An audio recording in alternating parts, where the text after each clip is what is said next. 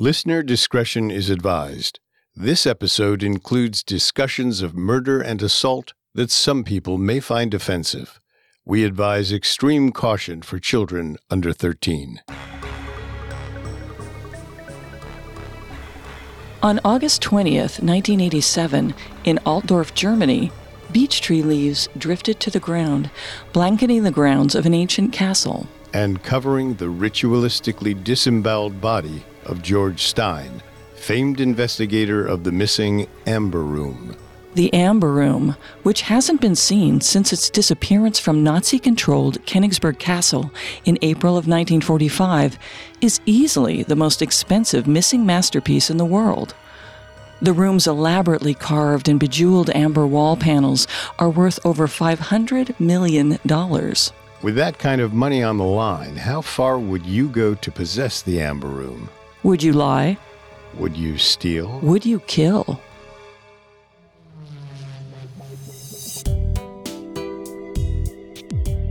Hi, I'm Richard. And I'm Molly. Welcome to Gone, the show where we search for everything missing. Each week, we examine mysterious disappearances and the theories they spawned. From the Amber Room to Michael Rockefeller, Picasso paintings to the Etruscan language, the Roanoke colony to the lost Russian cosmonauts. If it disappeared, we're looking for it. If you want to listen to more episodes, you can find them on your favorite podcast directory or on our website, parcast.com. This episode, we are focusing on the Amber Room, which disappeared from the Baltic port city of Königsberg in April 1945. You may be scratching your head right now and wondering how on earth an entire room can disappear. To clarify, the Amber Room wasn't actually a room. The name refers to a set of towering amber, gold, and jewel encrusted wall panels that could be moved to different rooms. And the Amber Room did move many times. Andreas Schluter, an architect, and Gottfried Wolfram, a carver, began construction on the amber panels in 1701 in order to impress the newly crowned King of Prussia, Frederick I. That's Prussia with a P, not Russia with an R. Prussia was a Germanic kingdom that officially formed the same year the construction began on the amber panels. Unfortunately, Schluter and Wolfram never completed their work, and the panels ended up stored in Frederick I's castle basement. Frederick I's son, Frederick William, was eager to give the amber wall panels away. So, in 1716, Frederick William gifted the Amber Room's wall panels to the Tsar of Russia, Peter the Great. But it wasn't until 1770 that Catherine the Great refurbished and finished the Amber Room. The renovated Amber Room glowed golden in the sunlight and looked like it belonged in a fairy tale. The elaborately carved amber frescoes, accented with glittering jewels, dazzled visitors from around the world. Amber framed mirrors and four vibrant stone mosaics complemented the wall panels. The completed Amber Room remained a cherished installation at the Catherine Palace for 170 years until the Nazis invaded the Soviet Union on June 22, 1941. Anatoly Kuchumov, a young Soviet curator, was in charge of evacuating all of the most valuable treasures from the Catherine Palace before the Nazi soldiers closed in on St. Petersburg. Kuchumov was determined to save the Amber Room, but when he tried to remove one of the panels, the amber crumbled. So, Kuchumov decided to hide them he overlaid the Amber Room panels with fake cloth walls. But when the Nazis seized Catherine Palace in September of 1941, they discovered the Amber Room behind the cloth walls almost immediately. It took six Nazi soldiers only 36 hours to take down the Amber Room's wall panels and ship them to Königsberg in historic Prussia. The Nazis put the Amber Room on display at Königsberg Castle in the Knights Hall for the next four years until April of 1945, when Soviet forces fought the Nazis for control of Königsberg. After the Nazis surrendered on April 9th, the Amber Room mysteriously disappeared. Our first theory hinges on the possibility that the Nazis smuggled the amber room out of Königsberg on the doomed ship, the Wilhelm Gustloff. Our second theory is that the Nazis hid the amber room in a secret bunker or a salt mine. This is the theory that George Stein endorsed, and we'll investigate whether his search for that Nazi bunker ended in his murder. Our third theory revolves around a stunning possibility. What if Soviet troops were the ones who stole or destroyed the Amber Room in April of 1945? And what if the Soviet government created an elaborate hoax to hide the role their own soldiers played in the loss of a cultural treasure? Follow us down the rabbit hole as we delve into three tales of intrigue and untimely death. Our first theory is that the Nazis stored the Amber Room's panels aboard the Wilhelm Gustloff, which sunk. To investigate this theory, we need to travel to the ocean floor, where the wreckage of the Wilhelm Gustloff lies covered in barnacles and fishing nets. Looters and grave robbers have stripped the ship of most of its valuables, but some divers remain convinced that the Amber Room's panels still lie nestled in crates somewhere on the sunken ship. The Wilhelm Gustloff was a sizable cruise liner. At 684 feet and 1 inch in length, it was just under 200 feet shorter than the Titanic. But it beat the Titanic in the one competition you never want to win. Six times as many people died when it sank. The Wilhelm Gustloff started life as a cruise ship for the Nazi organization Kraft durch Freude, or Strength Through Joy. When the Nazis began their invasion of Europe in 1939, it was converted first into a hospital ship and then into a barracks ship for U boat trainees. It remained docked in Gdynia, Poland until 1945, when it became part of Operation Hannibal. The goal of Operation Hannibal was to evacuate Nazi soldiers and civilians from eastern Prussia by sea before the Soviet army claimed the region. The Wilhelm Gustloff was one of hundreds of ships taking part in the evacuation. Hundreds of Nazi soldiers and thousands of civilians streamed aboard the Wilhelm Gustloff, desperate to escape the Soviets. Several people later came forward and admitted they also saw Nazi agents smuggling the Amber Room's wall panels on board the ship during the evacuation. And it's these accounts that form the linchpin of our first theory. Despite the fact that the ship carried over 5,000 children, the presence of military personnel and the ship's anti aircraft guns meant the ship was still a war vessel and an acceptable target for Allied forces. Unfortunately, the ship's anti aircraft guns were malfunctioning due to the cold weather. As the Wilhelm Gustloff navigated through deep waters to avoid potential mines, Soviet submarine S 13 ship quickly spotted the large ship. The submarine's commander, Alexander Marinesko, ordered his crew to fire torpedoes at the Nazi vessel. Hundreds of passengers died instantly when the Soviet torpedoes struck. The survivors of the detonations were trapped on a rapidly sinking ship. Freezing temperatures hampered the evacuation. Most of the lifeboats were frozen in place. Passengers lost precious time attempting to chip them free and lower them into the water. Many jumped straight into the frigid water in an attempt to save themselves. But with the air already at zero degrees Fahrenheit, the passengers couldn't survive in the icy waters for long. Within an hour, the Wilhelm Gustloff slipped below the waters, sinking to the ocean's depths. Rescue boats were only able to save a few hundred passengers, leaving as many as 9,000 to die. This was the worst maritime disaster in recorded history. In the decades following World War II, rumors began to circulate that the Amber Room could be found on the sunken ship. But acting on those rumors is illegal. The Wilhelm Gustloff is now a designated war grave, which means salvagers who dive to the wreckage are breaking the law.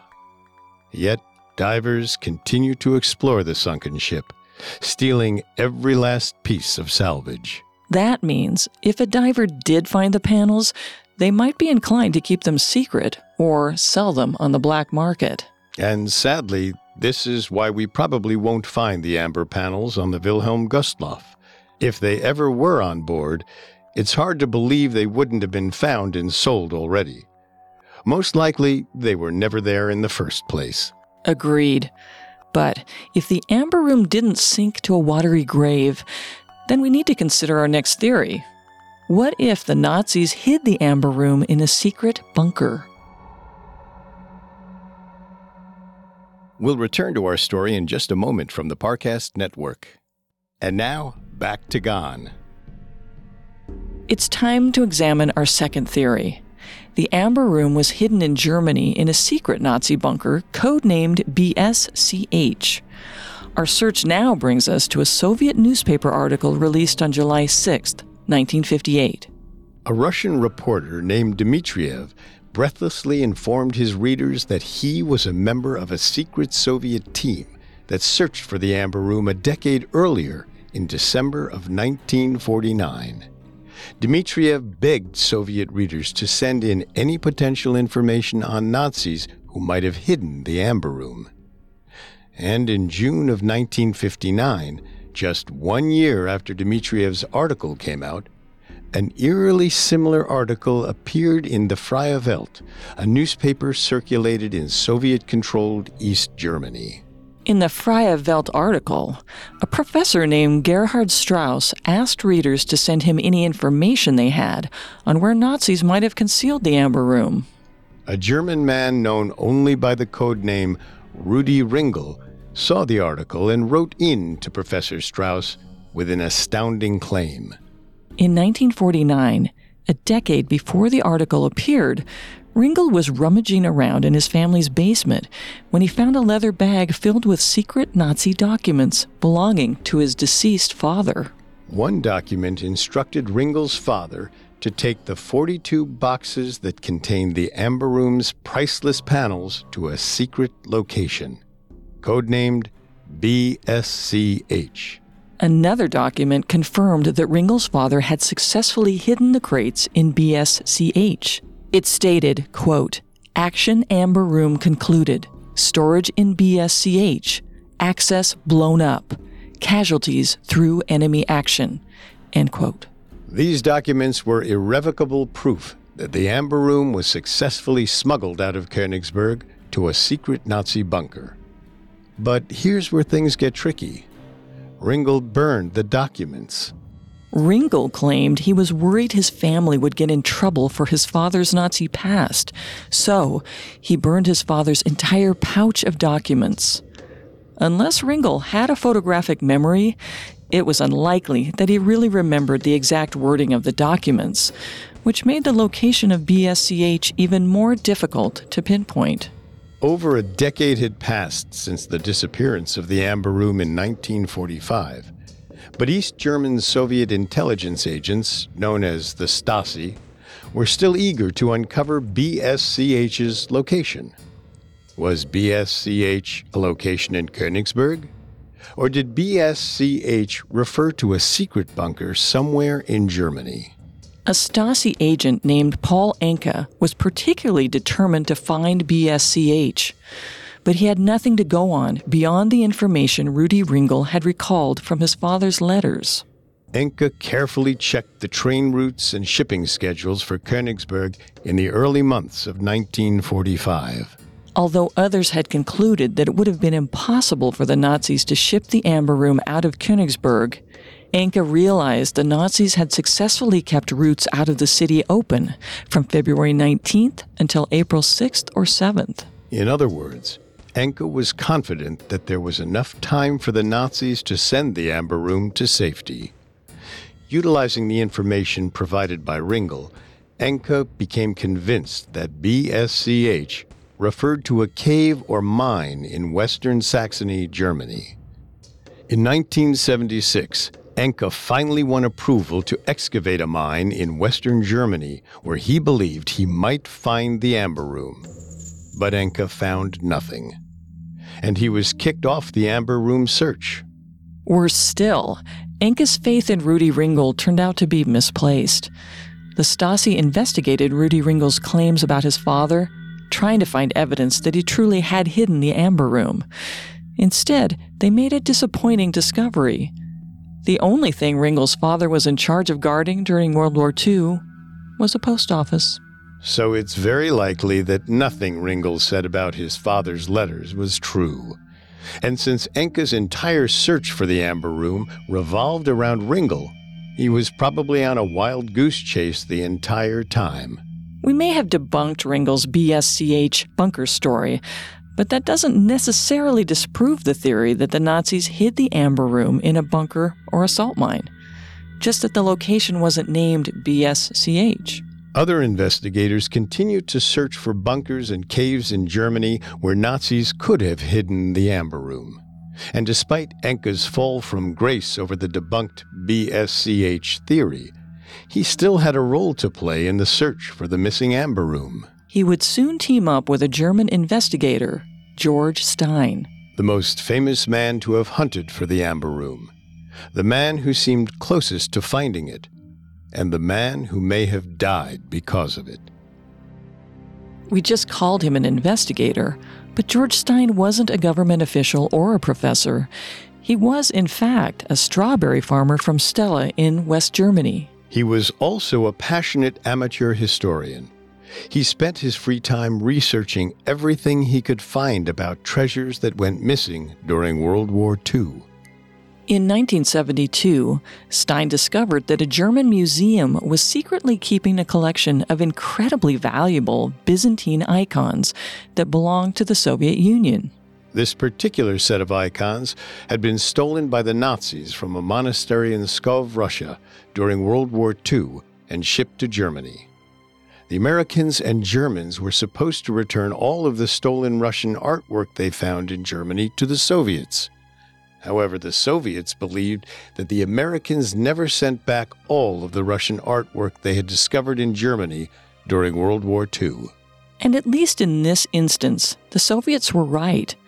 George Stein managed to uncover communications between the American government and the director of a German museum, proving that the German museum had accepted the Russian icons from the Americans, even though the icons should have been shipped back to the Soviets. George Stein was able to bring public awareness to the issue through a friend, newspaper reporter Marion Dönhoff, who wrote an article about the stolen icons. The resulting publicity enabled the return of the Byzantine icons to the Soviet Union.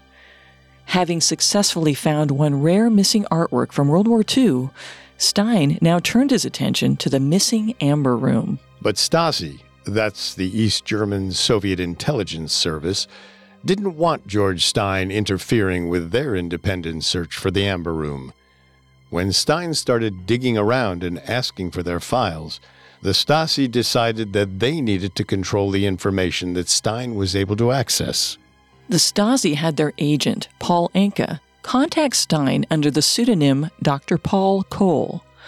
Stein believed that Enke was a senior researcher in Eastern Germany until late in his life, Stein had no idea that Enke was using a false name or that he was a Stasi agent. After sifting through the information fed to him by Enke, Stein eventually became convinced that the Amber Room could be found in the West German village of Volpriehausen. He shared his theory with the media, hoping to get funding for a dig.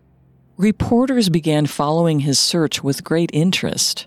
In May of 1979, a Russian reporter and author named Julian Semyonov described Stein as, quote, Europe's most successful Second World War treasure hunter, unquote.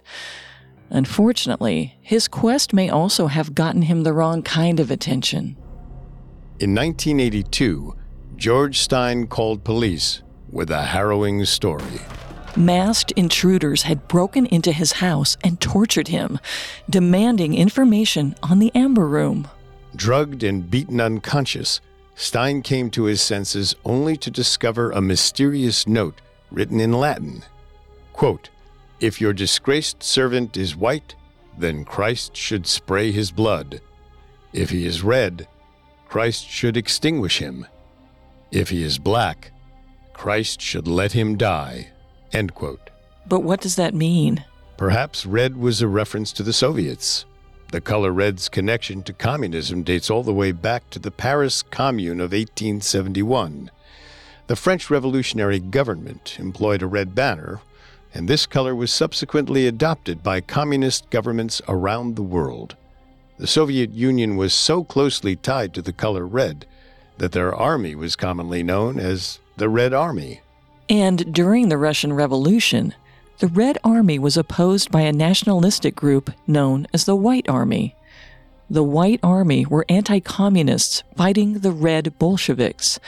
And to round this theory out, there was an anarchist group called the Black Guards, active during the Russian Revolution as well. We can't be sure what the note means, but it's interesting to interpret it within a Russian cultural context.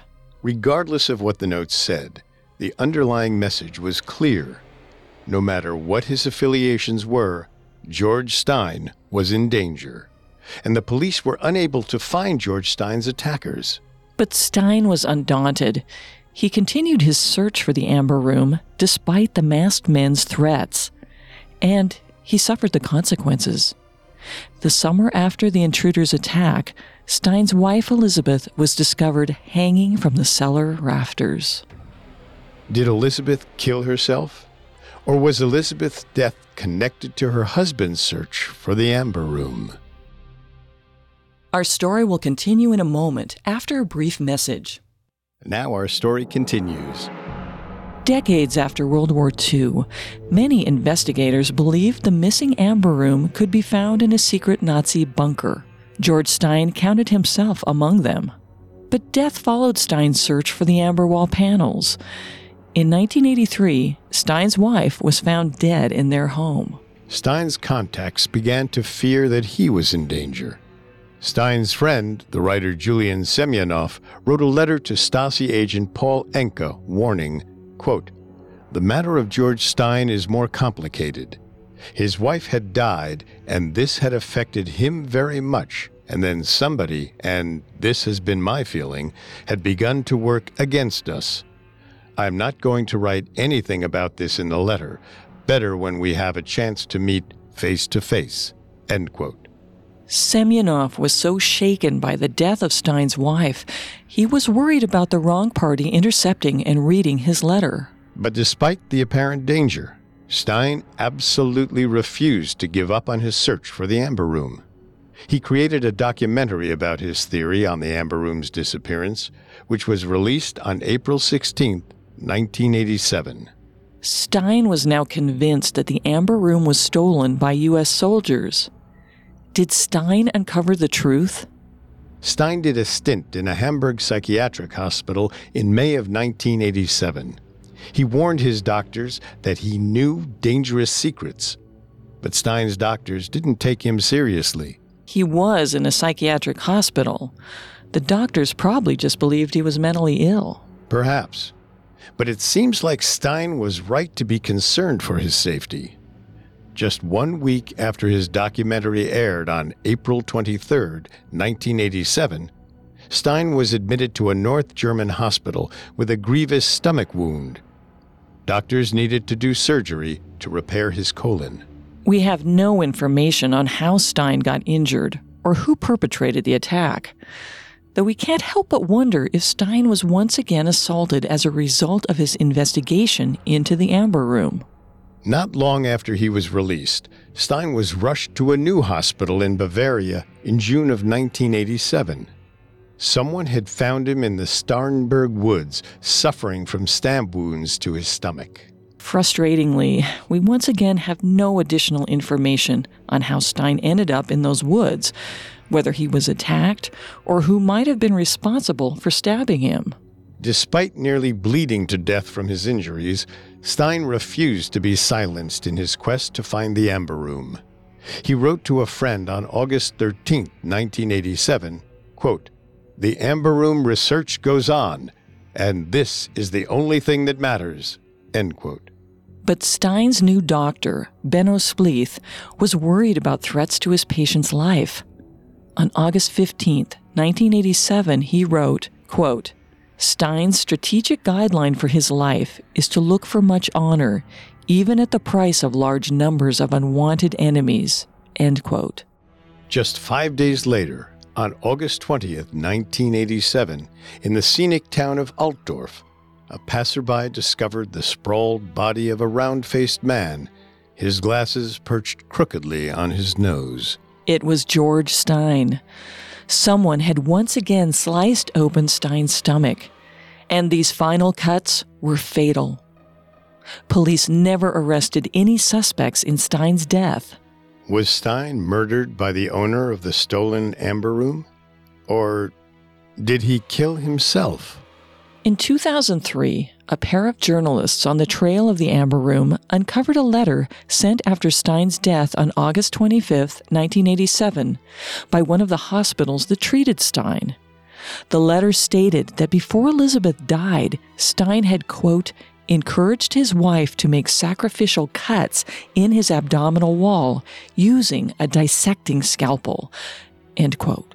The report also mentioned, quote, George Stein had called the police, claiming to have been attacked by knife wielding masked raiders who warned him off the Amber Room mystery.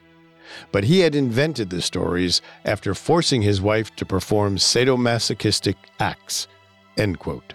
So, Stein forced his poor wife to stab him in the stomach. Not only that, the report indicates that Stein's behavior may have driven his wife to commit suicide. And after his wife died, Stein may have resorted to stabbing himself. Which means that every time that Stein was admitted to a hospital with stomach wounds in the summer of 1987, those wounds were likely self inflicted. And Stein's death in August of 1987 was most likely not murder, but suicide. We now believe Stein and his wife both killed themselves. But why would Stein frame their suicides as murders? Was it a final, desperate bid for lasting fame? If that was Stein's goal, then he succeeded. His death made front page headlines. But if Stein's death is just another red herring, then what does this mean for our theory? I don't think Stein's faulty investigation disproves the theory that the Amber Room was hidden in a bunker or a cave. After all, treasure hunters still search Germany's mountains for the Amber Room. But Stein's and Enke's failed searches for the bunker demonstrate how fruitless the endeavor has been.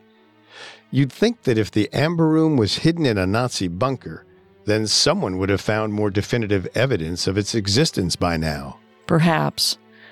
But it's not as easy to search all of Germany and Eastern Europe as it is to search the wreck of one sunken ship like the Wilhelm Gustloff. So I think we can agree that our second theory, that the Amber Room was concealed in a Nazi bunker, is more likely to be true than our first theory about the Wilhelm Gustloff. But there's no definitive evidence to prove either theory which means it's time to examine our final theory. In April of 1945, the Amber Room was stolen by Soviet treasure hunters, or destroyed in the fire that consumed Königsberg Castle.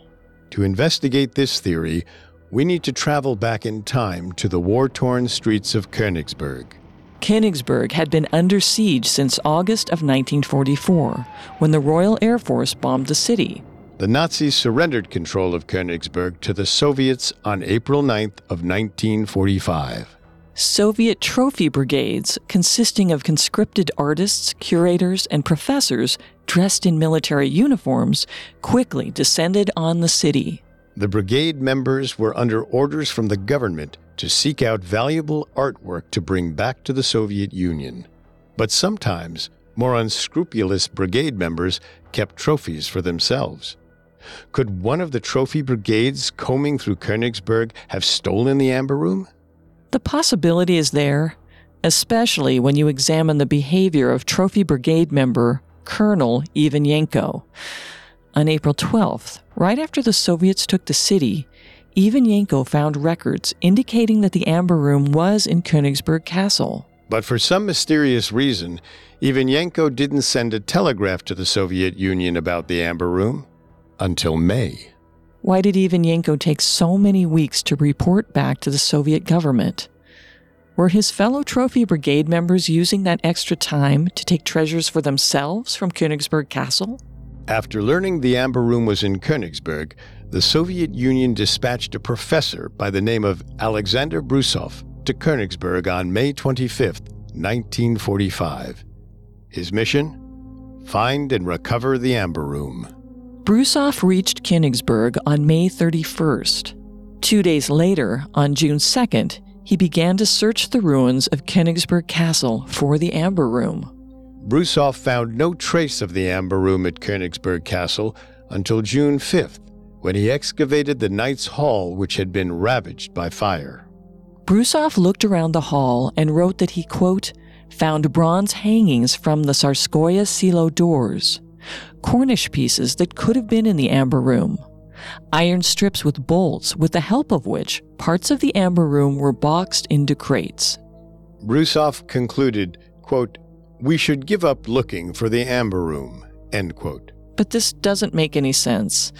If the Soviets knew for certain that the Amber Room was destroyed, why did they spend the next several decades funding searches for it? Well, Brusov wasn't the only one who searched for the Amber Room in the ruins of Königsberg Castle. Anatoly Kuchumov, the young Russian curator who had been responsible for packing up the Amber Room's wall panels back in 1941, was distraught over the loss of the Amber Room. Perhaps he blamed himself for failing to take down the amber panels before the Nazis arrived, especially since the Nazis dismantled them so easily. Kuchumov was eager to prove that Brusov was wrong, that the Amber Room hadn't been destroyed. A year after Brusov's trip in March of 1946, Kuchumov ventured to Königsberg himself to search for the Amber Room. On March 22, 1946, Kuchumov found even more evidence that the Amber Room had been in the Knight's Hall.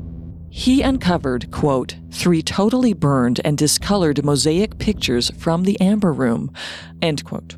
These were three of the four colored stone mosaics that Catherine the Great commissioned to decorate the Amber Room in the 1700s.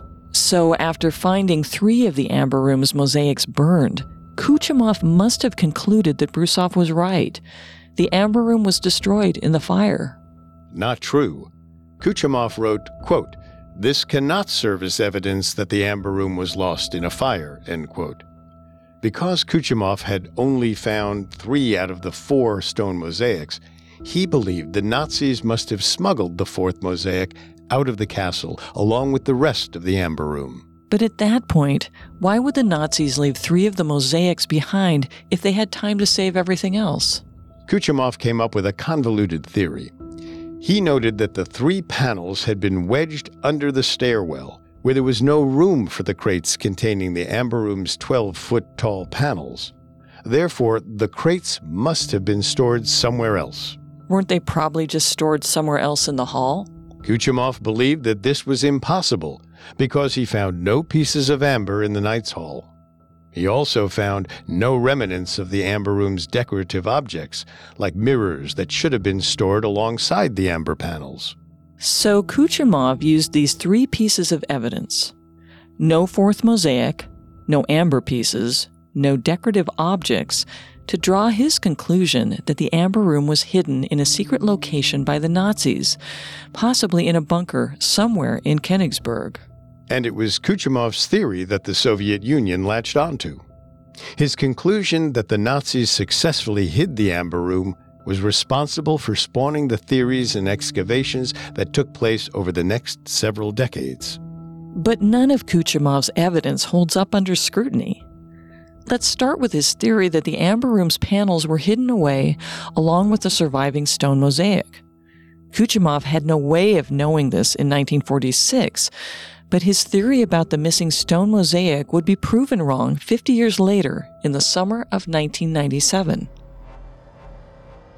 A German man named Hans Achtermann came forward and admitted that he had the fourth stone mosaic.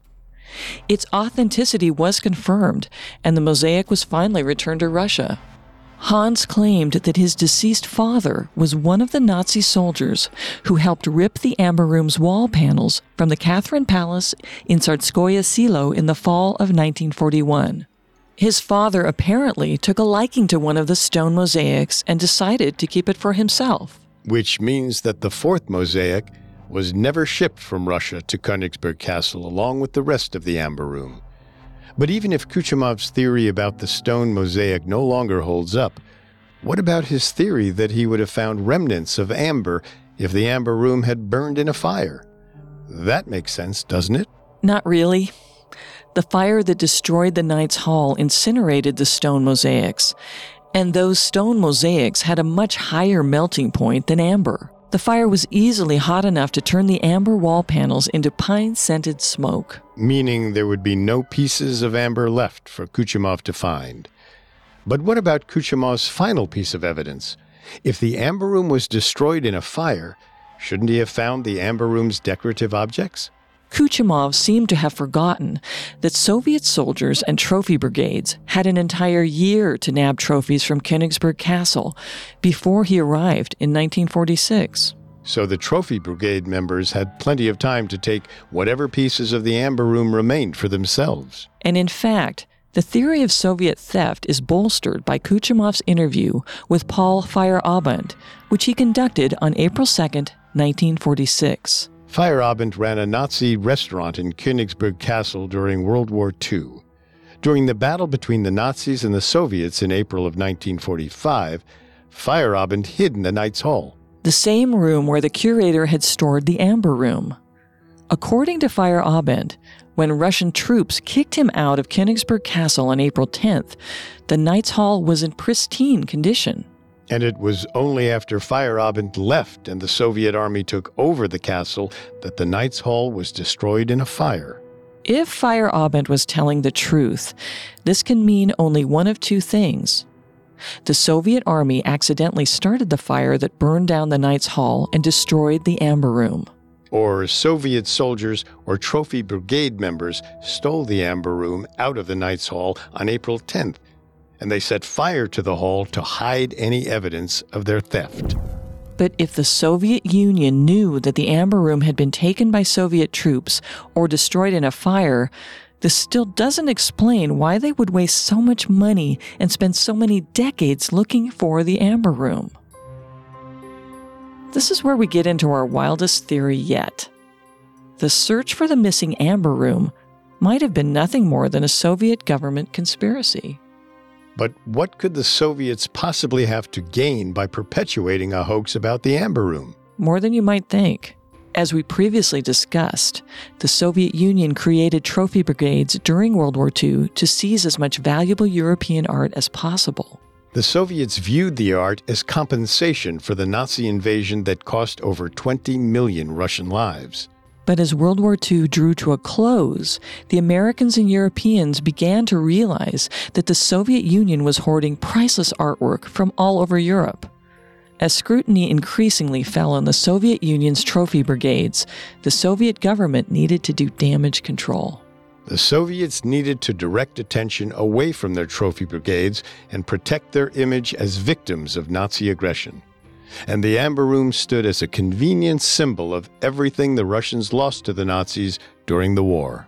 If the Soviets knew for a fact that their own soldiers, not the Nazis, had stolen or destroyed the Amber Room, they needed to keep that under wraps in order to save face and keep their plunder in Russia. But is that really enough of a reason for the Soviets to create a fake story about the Amber Room? A story that they were willing to back up with decades of expensive excavations? Let's take another look at that article first published by the Soviet reporter Dmitriev in 1958. He claimed he was part of a secret excavation team that searched for the Amber Room in 1949. Dmitriev's article helped spawn the rumors that the Amber Room was hidden in a secret Nazi bunker. But here's the catch not only was Dmitriev never involved with any excavations in Königsberg, Dmitriev never even existed. A pair of investigative journalists researching the lost Amber Room discovered that Dmitriev was the secret pen name of Veniamin Krolevsky, the secretary of the Kaliningrad Communist Party, a high ranking Soviet government official. This may sound like a conspiracy theory, but it's true.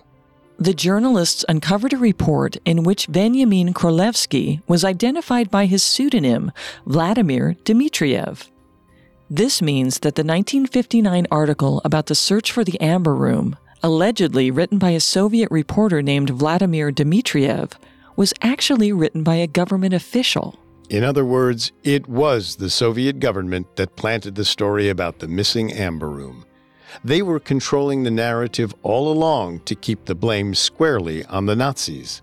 And with the Soviet government overly eager to pin the missing Amber Room on the Nazis, no one bothered to investigate the Soviet Trophy Brigade members and soldiers who could have potentially smuggled the Amber Room out of Königsberg Castle and back to Russia.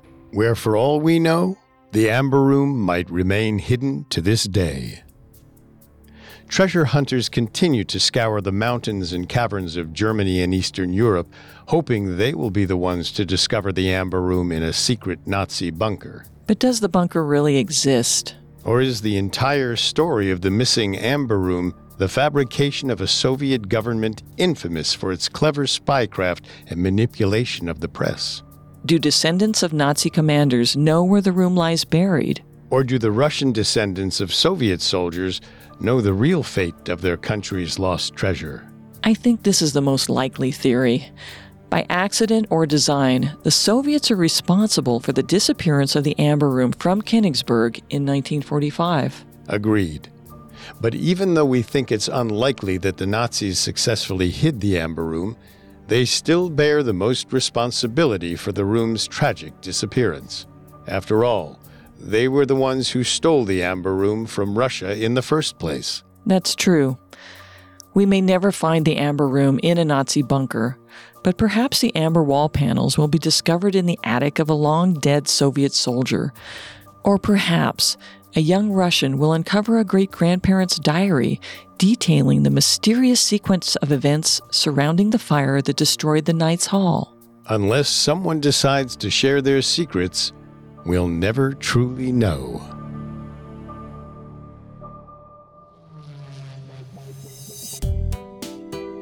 Thanks for tuning in to Gone. If you like the show, you can subscribe for more episodes on Apple Podcasts, TuneIn, Google Play, Stitcher, Spotify, or your favorite podcast directory. While you're there, we'd really appreciate a five star review. It seems simple, but it really helps our show. What do you think happened to the Amber Room? You can tell us your theories on Facebook and Instagram at Parcast, on Twitter at Parcast Network, or at parcast.com. A new episode comes out next week. Just because something is missing doesn't mean it can't be found. Gone was created by Max Cutler, is a production of Cutler Media, and is part of the Parcast Network. It is produced by Max and Ron Cutler, sound design by Ron Shapiro, with production assistance by Paul Mahler. Additional production assistance by Maggie Admire and Carly Madden. Gone is written by Jeanette Manning and stars Molly Brandenburg and Richard Rossner.